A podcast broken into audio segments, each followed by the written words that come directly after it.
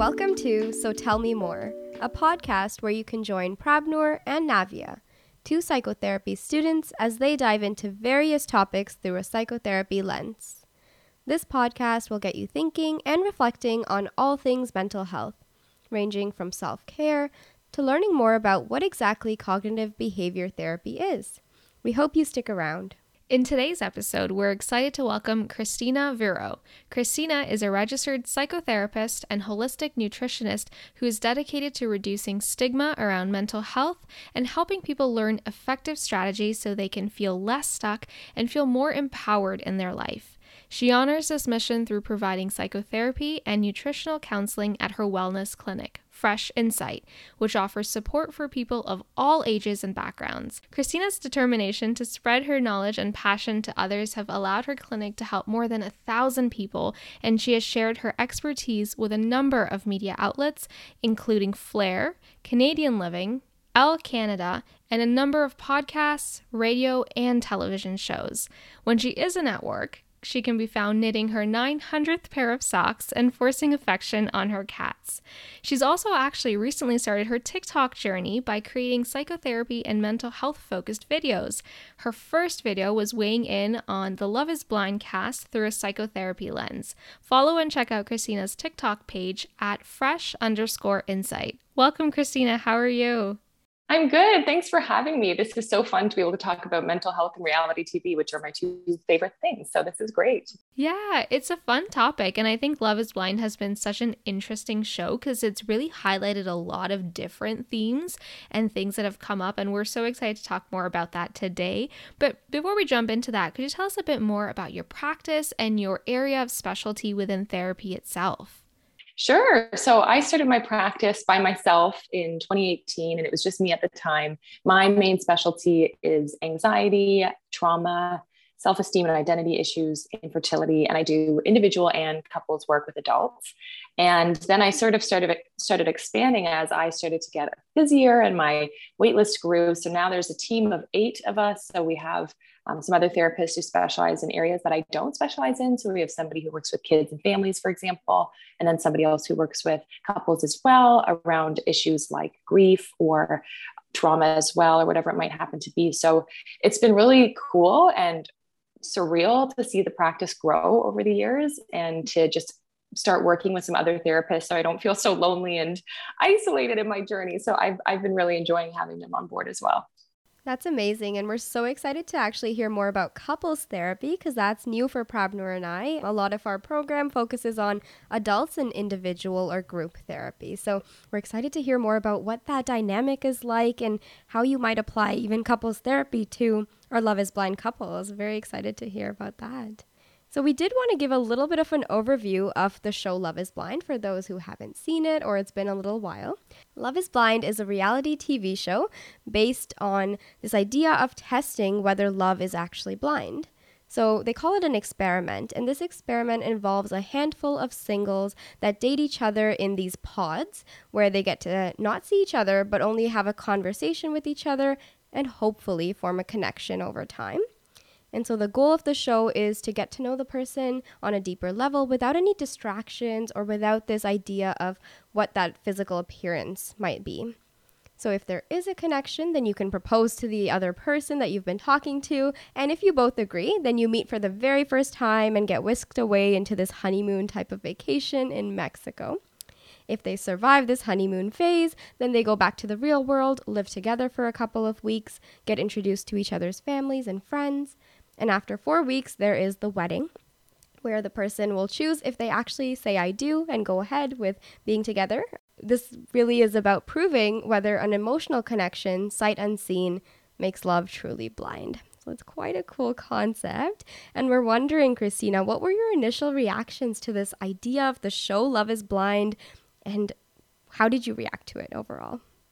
Well, I love reality TV, like I said. And so anytime there's a new show, I'm all up in it. So I was super excited, but also because this was, like you said, an experiment. So it was kind of like this psychological experiment of how can people date in this world where they can't see each other, and you take away all of the superficial appearance-based presumptions or whatever it happens to be. So I was super excited. It's funny because as you were saying the synopsis, I actually totally forgot that there was a wedding at the end. Yes. And I was just like, oh my gosh, that show was crazy if you think about it, that they actually ended up proposing, and some of them happened even before they had seen each other. So I just remember watching it and thinking, who would sign up for this show? But thank God they did, because this is very entertaining. I love the show. It's such a wacky concept to me. I think the timeline is what really throws me off. I heard actually that they only get to, I think, talk to one another for about 7 minutes or so in those pods. So I don't know if I read it somewhere or heard it from one of the cast members, but I remember seeing that number, and I'm like, 7 minutes for, I think it was about 10 days or so before they propose and do the other part of that stuff. And I'm like, how can you possibly get to know an individual within such a short amount of time? And I think overall, the whole pace of the show is it's difficult to really get to know one another, get to know the details of this other person, how you're going to really create a relationship around that with this fast pace that you see throughout the 10 odd episodes that there are in there. Oh, totally. I actually just made a TikTok about one of the reasons I think that reality couples don't ever last is because of what you just said, that they barely spend any time together. I mean, even shows like The Bachelor, I've also read that they barely spend much time together actually as a couple. And it's also when, at least on that show, you're on vacation, you're not in the real world. What I liked about Love is Blind is they tried to do some of that. So you did actually get to meet the real friends and family. You did get to see their apartments or where they live sometimes. So that was really neat, but I totally hear you that proposing to somebody after 7 minutes of a conversation where you can't even see each other, to me, I just cannot fathom ever being okay with that. Mm-hmm. And I think even that next step, like, okay, you've proposed now you've met each other and you're starting to integrate your lives a little bit. You only have 4 weeks or 3 weeks after that point to then go ahead, get married, invite all these friends and family to be there to witness it, and then have to wait until that moment to know, is that person going to say I do? Am I going to say I do? I think I was just imagining, like, that is so anxiety-inducing. That's so stressful, so much pressure in that moment. It's great TV because I love watching it, but for them, I'm not sure how that would really take a toll on you and your relationship. Oh my gosh, I always said that I think my dream job would be a psychotherapist who's almost on call on the reality show, because I really think they must need it. Like you said, there's so much anxiety, so much going on. You can't a lot of the time talk to your friends or family when they're filming. So I think having somebody to talk to would be so important for these people. I could never do it. So kudos to them. Absolutely. I think this idea of being so disconnected from everyone adds another layer of confusion, anxiety. There's just so much going on, and add on now you're going to be in a relationship and now you're going to get married. And there's just so much pressure that it's surprising that people actually do end up getting married afterwards. And I think from the first season, there's the two couples that did get married and they're still together. And it seems like things are going well. So it's great to see that it seems to work for some folks, but we'd love to talk a bit more about the couples and the individuals on the second season. So I know that in your TikToks, you started breaking it down and you were talking about some of the things you'd like to work with some of the individuals and couples. So I'm wondering if maybe we start off with Shane. So if you were to work with Shane in therapy, what would you like to talk about? Oh my gosh, Shane. He was just somebody where I was like, oh my gosh, this man, I think I would like to talk to him for a lot of sessions if I could. Again, I know that it's completely edited. So yeah, I'm very aware that I'm basing these opinions off of something that is not reality to me. But with Shane, I would totally want to talk about how to communicate more respectfully. I don't know if you two have covered this in your program, but something I really like is this concept of the four horsemen of the apocalypse in an approach called Gottman's therapy, which is commonly used for couples, but they talk about how there's four different types of arguments, or I guess traits in an argument, that can predict if a couple is going to actually divorce. So they are contempt, criticism, defensiveness, and stonewalling, which stonewalling is basically where somebody completely shuts down and they're not even responding, whatever, right? And so I think I saw a lot of the defensiveness and criticism with Shane. Just anytime somebody brought something up, there's that scene with Natalie where he calls her the wrong name. And somehow by the end of it, she's apologizing to him, which was just so awful for me to watch. I was just yelling at my TV. But I think learning how to communicate respectfully in an argument, learning how to be more receptive would be probably the most helpful thing with Shane. I know there was a rumor mill too. And again, I don't know anything about what's reality and what's not, but there were a lot of rumors that he was not sober during the filming, which I did wonder about. I don't know if it's because he's just a very effusive and hyper individual, or if there was maybe some sort of substance use going on. I guess we'll never really know. But if that was something that somebody was dealing with, it would probably be important to talk about too. I don't know, obviously, but I'm just basing it off of some assumptions and rumor mill stuff. Yeah, for sure. There was a lot of hyperactivity going on, a lot of moving around, fidgeting, which can come with being filmed and not being comfortable, of course. But it did stand out to me because I didn't see that behavior in everyone else, right? So that's why this was particularly obvious for me. And yeah, I think it was so painful to see some of those conversations that they had and how it gets turned around where the other person is apologizing or starting to feel bad. And when they're clearly very hurt, but that's not being heard, it's really shifting that focus. So I think even, like you said, with the communication, even just listening, right? The active listening, actually getting that person's perspective. I was missing a lot of that with Shane. Oh, totally. And I think at the wedding, Natalie and him, obviously, spoiler alert, to anybody who hasn't seen it, but Natalie ends up saying no. And then it was because of a huge blowout that they had the night before, where she talks about that he basically said that he hated her and just said some really hurtful things. So you have to wonder, is A, somebody saying those things when they're maybe not sober? Or B, is that somebody who just gets so dysregulated during an argument that they cannot calm themselves down and listen or not get defensive like we're talking about? So there's obviously something going on within him where he just loses his cool in those moments. And I want to talk about that with him for sure. Yeah. And I think another piece that you also mentioned in your TikTok as well was this idea of taking accountability, because even in that scene, I remember there was that disconnect when they were mentioning how Natalie was quite upset and said there's this big argument where Shane kind of called it it was this little thing that we had and it wasn't a big deal. And even in other instances, when Natalie brought up other concerns, he always went, like you said, on that defensive. So taking accountability and talking a bit about that, I'm wondering how that would look. Oh my gosh, totally. Yes, there wasn't really much accountability taking. It was interesting in the reunion because I wonder, he was pretty quiet during the reunion episode, to be fair. Yeah. And I think he was trying to be more accountable. So I guess kudos to him for that, because I wonder if maybe some self-awareness came from this. And I've seen on TikTok that he's working out a lot now and focusing on his physical health. So, I mean, who knows? But I hope that path continues for him of just learning to listen and shut your mouth a little bit sometimes and take care of yourself. Yeah, absolutely. And I think that's what you get when you finish a show like this. You do get some time in the real world to process. I feel like with this timeline that we've talked about, things happen so quickly and there's almost this need for drama, I think. You of course want some interesting stuff to happen, and it's what exactly am I doing? What decisions am I making? Not getting a chance to process and then respond, but more so it's this attack mode, right? Back and forth. And so I wonder then if that time that he got after, before they actually did the reunion, may have helped him process and realize and actually reflect on those conversations. And time can help with that, right? It can bring that self-awareness for you.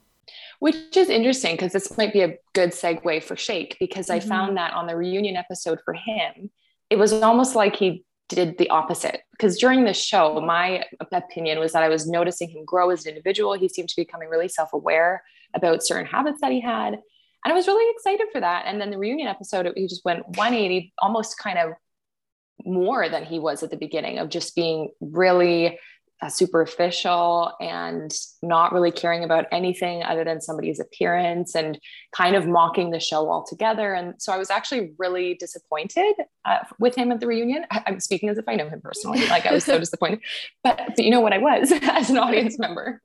Yeah, I think I was as well. And just the way he approached the conversation, there was no sense of being civil, no sense of I take ownership for the things that I did say. It was very much, this is the way it is. We're animals. Come on, guys. You get on board. This is how the world works. And there was no scope for you know what, maybe I can take a moment to reflect. Maybe I can look back and look inwards a little bit. It was very attack and very, this is the way it is. So I can't imagine how one could be in an open relationship with someone, like where there was that back and forth conversation, when he's so fixed in his ways and so fixed in his opinions, no scope to actually listen to someone.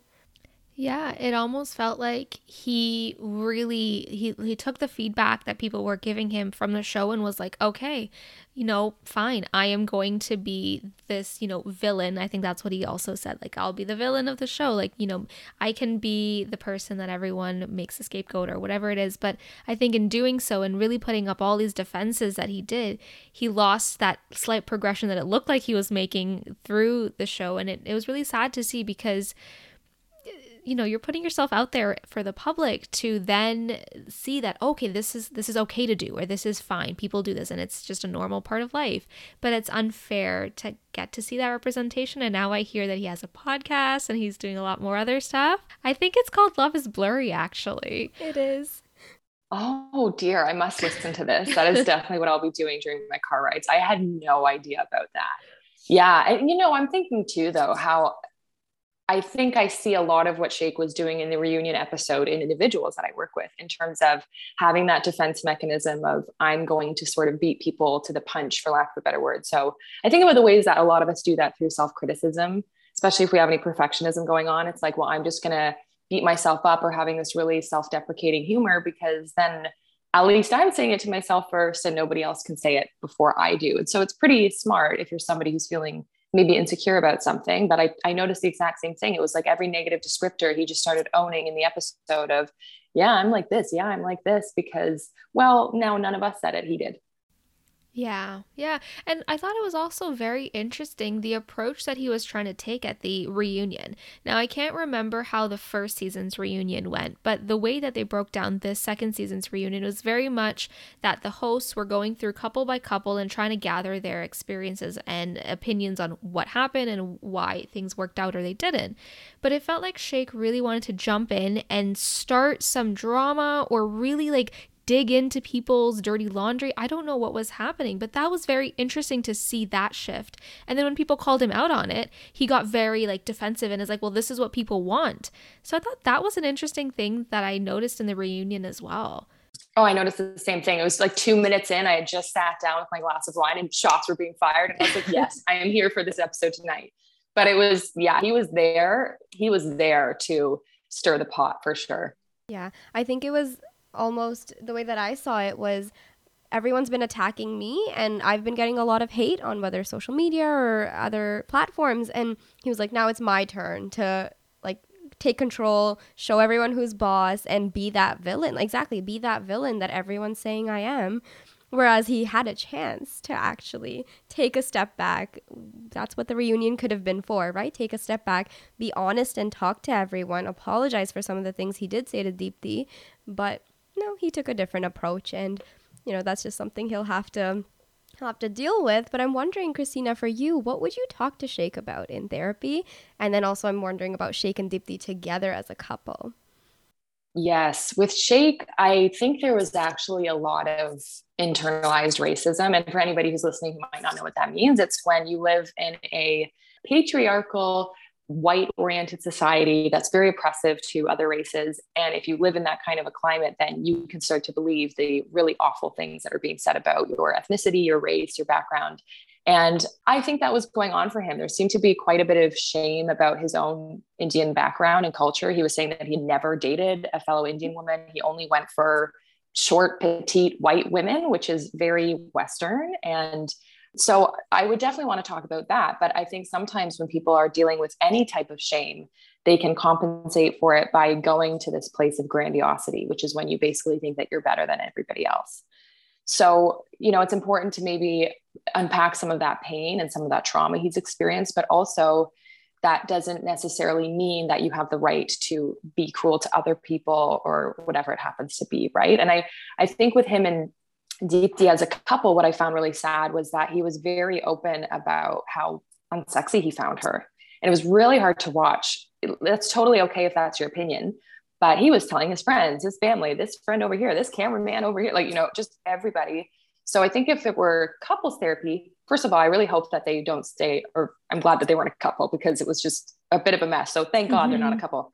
But if they were, I would probably talk about boundaries within and outside of the relationship in terms of what's appropriate to talk about in your relationship for both parties. And are you in agreement about that? But also maybe some sex therapy or talking about how intimacy can be achieved in ways other than just physical sex, and how can you achieve that intimacy even just through your conversations or through non-physical ways. So that's probably what I talk about with them.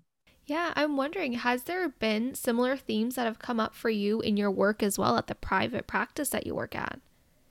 Ooh, in terms of grandiosity and shame and all that's, oh yes, indeed. Yep. And those are some really fascinating, but very emotionally charged sessions, because sometimes you can have people who are in that grandiose headspace that have actually never been called out on it before. And I, as a therapist, am really about, I just think it's respectful to be honest. If people are coming in and being so honest with me, I'm very okay with sharing an opinion, even if it's going to be hard to hear. And I obviously do it in a respectful and compassionate way, but I've certainly worked with people where I've had to say, you know, when I'm in a room with you, the way that you come across to me is that you make me feel very unsettled. You make me feel very defensive. And like, I have my guard up, and I'm wondering if that's a dynamic that exists in your relationship. Because I think that as psychotherapists, we live in a space, obviously, in this relationship in the room with somebody, and we're getting all this data about how we feel in the session. I think that's actually really valuable to use. So that's usually how I'll approach it. Yeah, I really like that. It's something we've talked about in our program, actually, as this use of self, right? And it's not necessarily sharing things about yourself, but more so my reactions, the way that I interpret things and how I feel, because oftentimes the patterns we see in therapy come up in other relationships. So therapy is just one of those other relationships in life. And so if we can use what we observe, like you're saying, Christina, use what is coming up for us, sharing how we're feeling and responding, it might shed some light in terms of, is this coming up in other places? And just even planting that seed of, okay, I do come across this way. Is that how I want to come across firstly? And if not, what can I do about it? And how can I work on that area? I think that's so insightful and such an important aspect of being a psychotherapist, which I know as students for us, it takes a little bit of time and practice to feel comfortable sharing that. There's a little bit of hesitation initially, but hopefully at some point we'll get to a stage where we can do that seamlessly. Oh, for sure. I mean, of course I know that you will. And it's interesting. What I'm also considering is that I think that's very controversial among other therapists too. I've said that to some therapists, and some will have the opinion that we should just be these blank slates and, you know, but I think personally, some of my most effective moments have come where I've been candid in that way. And of course you approach it with an air of curiosity. It's not like I'm dictating that that's how you are. It's just a curiosity and a wondering. And if they say, actually, no, that doesn't happen in my real life. Okay. That's good to know. And now we can maybe move on. But if they are saying, actually, yes, this has happened in all of my relationships. Well, now we have a lot of data in real time. Like, let's talk about what's going on right now, because that's not happening in their real life, right? It's not like they're being rude to somebody and they stop them and are like, oh, let's explore this together. What's this dynamic about? Yeah. So I think that could be a real gift in therapy. Yeah. So thinking about that then, I'm wondering, so I know we talked a little bit about Shake and what we might want to work on with him. On the other side, maybe looking at Deepthi, what are some things that you feel like could be helpful for her to talk about if she were to ever go to therapy? I think with Deepthi, there were also maybe some similar themes of internalized racism and also some internalized fat phobia, where she had been saying that she had been overweight in her mind for many years and lost a lot of weight, and that she had a lot of body image issues and insecurities, which is why it was really painful, I think, for me to hear about Shake's opinions of her physical attractiveness, because that was obviously something she'd gone through and trying to be processing. But I was really pleasantly surprised with how she was able to stick up for herself at the end. And so I would probably use a lot of solution focused therapy, which is all about highlighting the strengths of the person. And, oh my gosh, how did you do that really hard thing in the moment? And what allowed you to access that side of yourself? So I was really, really happy to see that. Yeah, it was interesting. I think definitely that's just the way that reality TV is. But the entire time, it felt like they didn't show any insights from Deepthi's perspective on how it seemed like the relationship wasn't as good as we were seeing from Shake's side. So to see that at the end, she was like, you know what, I know I deserve better, and I know I'm a great person. I know he's never going to get anyone better than me. And I thought that was amazing. So seeing that from at the very last episode was interesting, because it felt like throughout the entire season, there was no indication that things were going poorly from her side. So it was good to see some of that from her and see her grow in that perspective. I was just going to say, I was so happy to also see her support system, and that might be something to even just talk about, right? Like, maybe not something that necessarily needs to be worked on actively, but it was just so nice to see her parents stand up for her, her sister, her friends, and just how close she had gotten even to the other individuals on the show, right? So some of the other girls and how the guys stood up for her as well. And I feel like she has that kind of personality from what I saw. Like, she's a very loving person and probably quite lovable as well. But yeah, I think that's something I would want to highlight too, is like, you have this strong support system and you can do hard things when you have that system there for you, and continuing to maintain that and work on that would just help her even more in the future. Yeah, and I love how Shake's mom was part of her support system too. Like, after Shake's mom met DT, she was like, son, you better get your act together because it's a wonderful woman. So I loved that moment. It was really nice to see that. And I know that we've talked about it kind of, but I'm wondering if communication within the two of them would be helpful, and what that communication could even look like if we're thinking about how they were to share these things that clearly they were talking about with others and on camera, but we never got to see them communicate together. What would be something you'd like to work on with them if we were to talk about that? Oh my gosh, that's such a good question. And I was actually just thinking about how I think the presenting concern of them, I'm not attracted to my partner anymore, I've also seen, and it's a really sticky one to work with, because, you know, I think we actually all have a right for our own preferences about what we find physically attractive or not. And I'm not judgmental about that, but how do you address that when the other person is sitting right there? So, I mean, sometimes I think it can be helpful to just talk about how any form of intimacy sometimes at a certain point in a relationship can become something that requires effort. It's, you know, after a certain point, a lot of couples will say that we're not having sex as much as we used to, or we don't feel attracted to each other as much as we used to.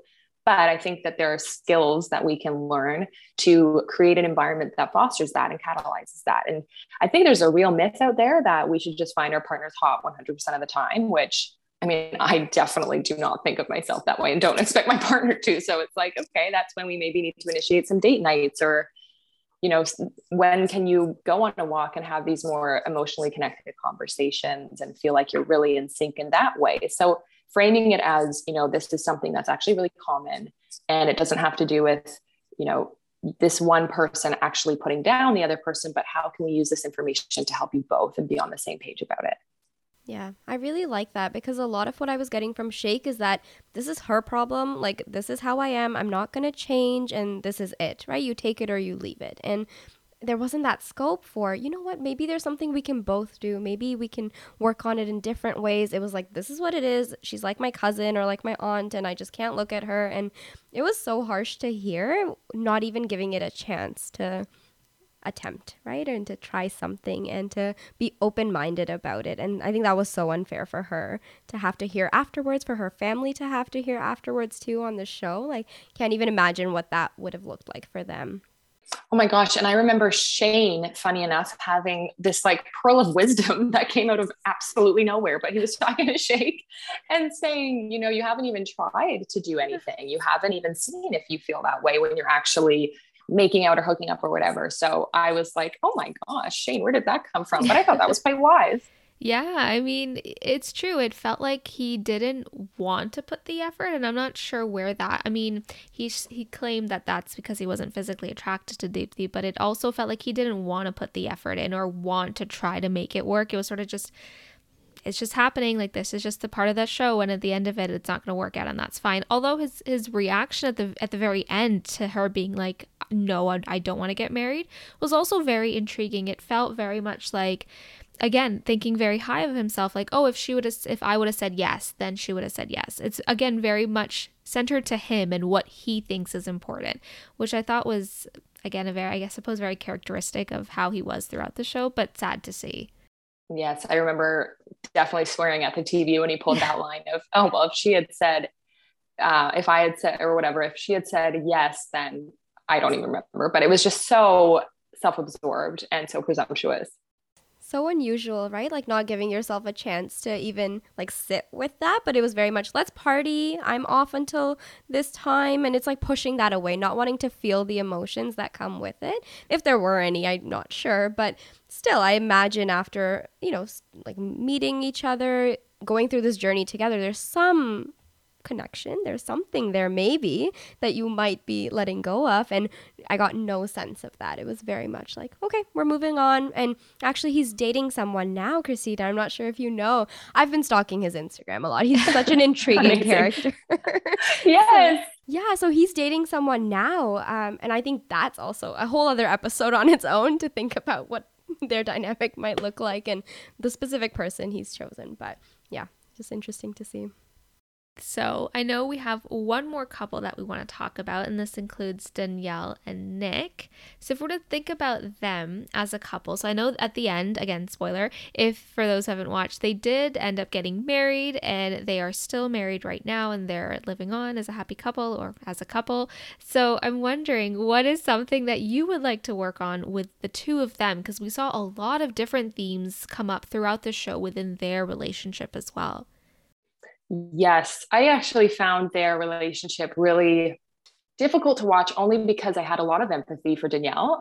The way that I experienced her was that there was a lot of anxiety about their relationship and how Nick felt about her and how she felt about him and about their communication. And I think if you're somebody who has anxiety, that's actually a really common and easy thing to have happen. But it was really heartbreaking to see how sometimes that anxiety became the focus of their relationship. It was almost like this third person in the room whenever they had these situations. And so I think with her individually, I would want to talk about, how do you manage that on your own? And then also for them as a couple, if we actually conceptualize this as a third party in your relationship, right? It's like Danielle, Nick, and the anxiety. How do we know when that's present? How are we going to handle that in the future? What would be the best approach that feels good for both of you in a way that also doesn't enable the anxiety? Because I know something that people had a lot of questions about in the TikTok that I made about Love is Blind season 2 was about how reassurance seeking actually doesn't help the cycle of anxiety in the long run. So people are like, what do you mean it doesn't help? So trying to, okay, if you're not going to ask for reassurance seeking, what's the other strategy that you can use? Yeah, absolutely. And I think anxiety is such a complicated experience. And as students, we're just slowly starting to understand what that can look like for individuals. And then to add in a relationship, to add in reality TV construct, right? All of that coming into play. And even for Nick, this might be even his first experience with someone who's experiencing anxiety, right? And how some psychoeducation around that area, what that looks like, what this person might need in the moment. And I know that a lot of work when we do focus on anxiety is even the role of the family with reassurance seeking and the role of a partner. And so if someone is asking for a lot of reassurance, maybe not giving it at all times, right? Like learning how to communicate that, learning where those boundaries are, that would be helpful for both of you, because I imagine this is a very different experience for someone, right? And to be thrust into a relationship suddenly and then about to get married, so much can come up for both of you. Totally. Yeah. I'm wondering with the two of them, so I know we talked about like psychoeducation, communication.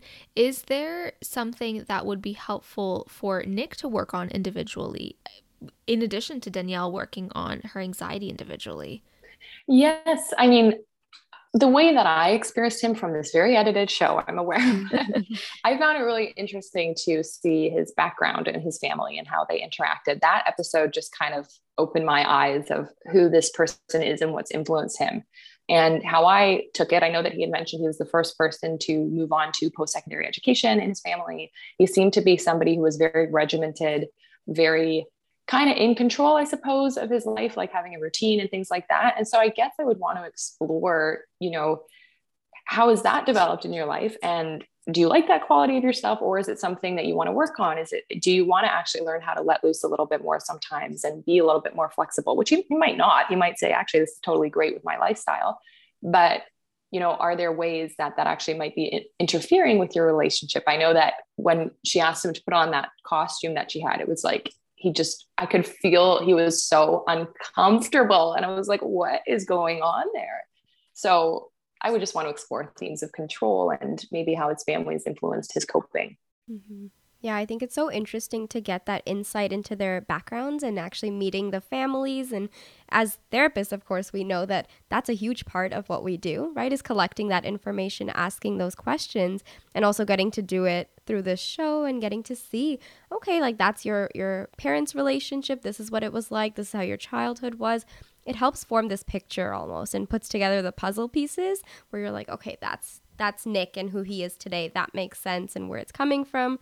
Now what, right? Is that helpful? Is it not? Is it productive for you? Is it getting you towards your values and your goals in life? Or is there room to improve on it? I think it's, yeah, such a good point that actually learning about that history and that entire development can shed so much light. So I know we've talked a lot about the couples and things that we would want to work with them. So I'm wondering, are there any other mental health related themes or stuff that was coming up throughout the show that you've also seen in your own private practice? And what are some of those common themes that you've noticed come up for couples when they are coming in to seek therapy? You know, I think the biggest thing that stands out automatically is just being more open with one another. And I know that sounds super simple, but I'm thinking of even with Shayna and Kyle, for example, about this whole religion conversation came up in how we saw it as the viewers very late, it seemed, or something. Mm-hmm. And just some other themes of with Sheikh and Deepti and him not being open with her about those things. It's like, what is the hesitancy around being open with your partner? And I think that's different for everybody based on our own experiences and based on the dynamic between them. But that's really what couples therapy is all about, is how can we have a safe space where people can feel like they can bring some of these more touchy subjects to the forefront and then feel like they're tended to in a therapeutic way. And what's cool about couples therapy is you get to see in real time how each party responds, right? So if somebody says, well, I feel like you always criticize me, and then the other person just starts criticizing them, it's like, oh, great. We get to watch that and we can pause the session and say, oh, is this what you do at home? How can we try something differently while you're here? Yeah, it sounds like very much like that experiment almost. It's like, okay, here's a situation that comes up for us. How do we work on that in real time? How can we notice things? Because sometimes that comes up a lot too, is that I didn't even notice I do this. I didn't even realize that I act this way, because things happen so fast, especially in an argument or in something that's a lot more emotionally heated. It's like, I don't even realize that that's what I chose to do. And giving yourself a chance to like make a choice and not just respond in autopilot in a session when there's a therapist there, like I can just imagine how valuable and insightful that can be for both sides of it. Totally. Yeah. Yeah. So to me, it sounds like communication is a big part of a lot of what we saw for sure. And then Christina, we have this one final slightly challenging question for you, which is, do you think that love is blind after everything you've seen on this show, your own experience as a couples therapist? What are your thoughts on that? I'd have to say no. I mean, I think everybody's different, but honestly, I was even thinking about so many things that don't even have to do with appearances that we might pick up on when we're with somebody in person, right? There's this concept called neuroception, which is that our nervous system is basically picking up on so many cues from our environment subconsciously all the time and giving us information about how we feel. So, you know, if you're around somebody and their body language is a certain way that actually makes you feel really uncomfortable, maybe they're one of those close talkers, which make me uncomfortable. That has nothing to do with their appearance, but that would rub me a certain way, or even what they smell like, or even what their facial expressions are like when you're talking. Like, are they looking away? Do they seem engaged? These are all bits of information that consciously or not, we're picking up on.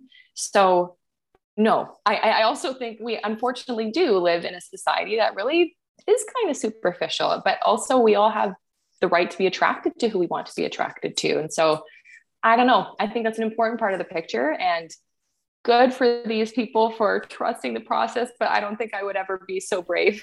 Oh, it's so difficult. You're thrown into this really interesting experience, and then you're expected to get married at the end of it. And there's so many, I feel like all of your emotions and all of your experiences are just heightened because it's on such a fast pace, and you're just trying to, honestly, you're just trying to get through like day-to-day experiences that you might even go over in months and weeks. So to cram that all in like a month or 2 month experience is wild to me, but very, very entertaining. So I will continue to watch the upcoming seasons, should there be any. Yeah, you should watch The Ultimatum. It's made by the same people and it's on Netflix and it's amazing. Really? Okay. Okay. I heard about that show, so I think I'll add it to the list and that'll be next. Yeah. Maybe we'll do an episode on it with you in the future, Christina. So many things to say. It's so good. We want to say thank you so much for joining us today. It's been an absolute pleasure getting to talk to you and hearing more about your insights on the whole process, about couples therapy, about the show, and really just individuals and what you would like to do if you were to work with them. So we want to say thank you so much for your time and your thoughts. We had such a fun time talking about everything that we did today.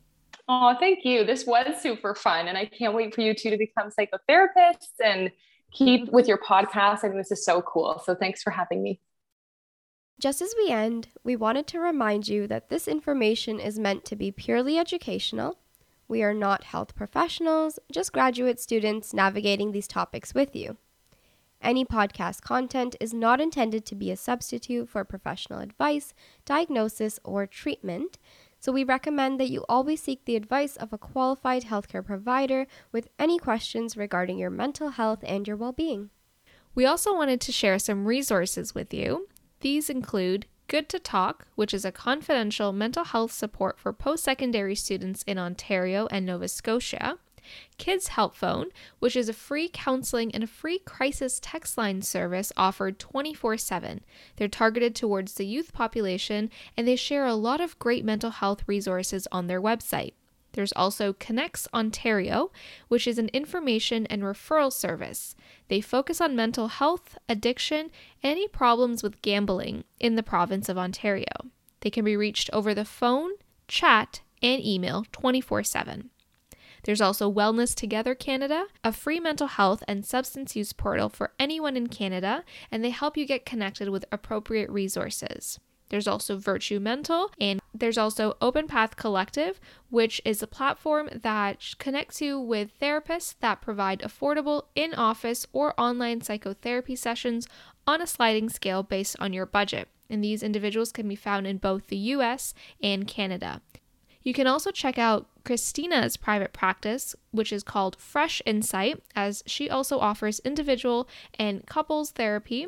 You're also encouraged to reach out to any of your local resources for mental health support, whether it's for individual therapy, couples therapy, or any crisis support. So if you need that help, we encourage you to reach out to your local resources. As always, you can connect with us through our email, which is sotellmemorepodcast@gmail.com. and our Instagram page at So Tell Me More Podcast. Check out our Instagram for future updates, and it's a great way to share concepts that you're interested in hearing about or any feedback that you might have for us.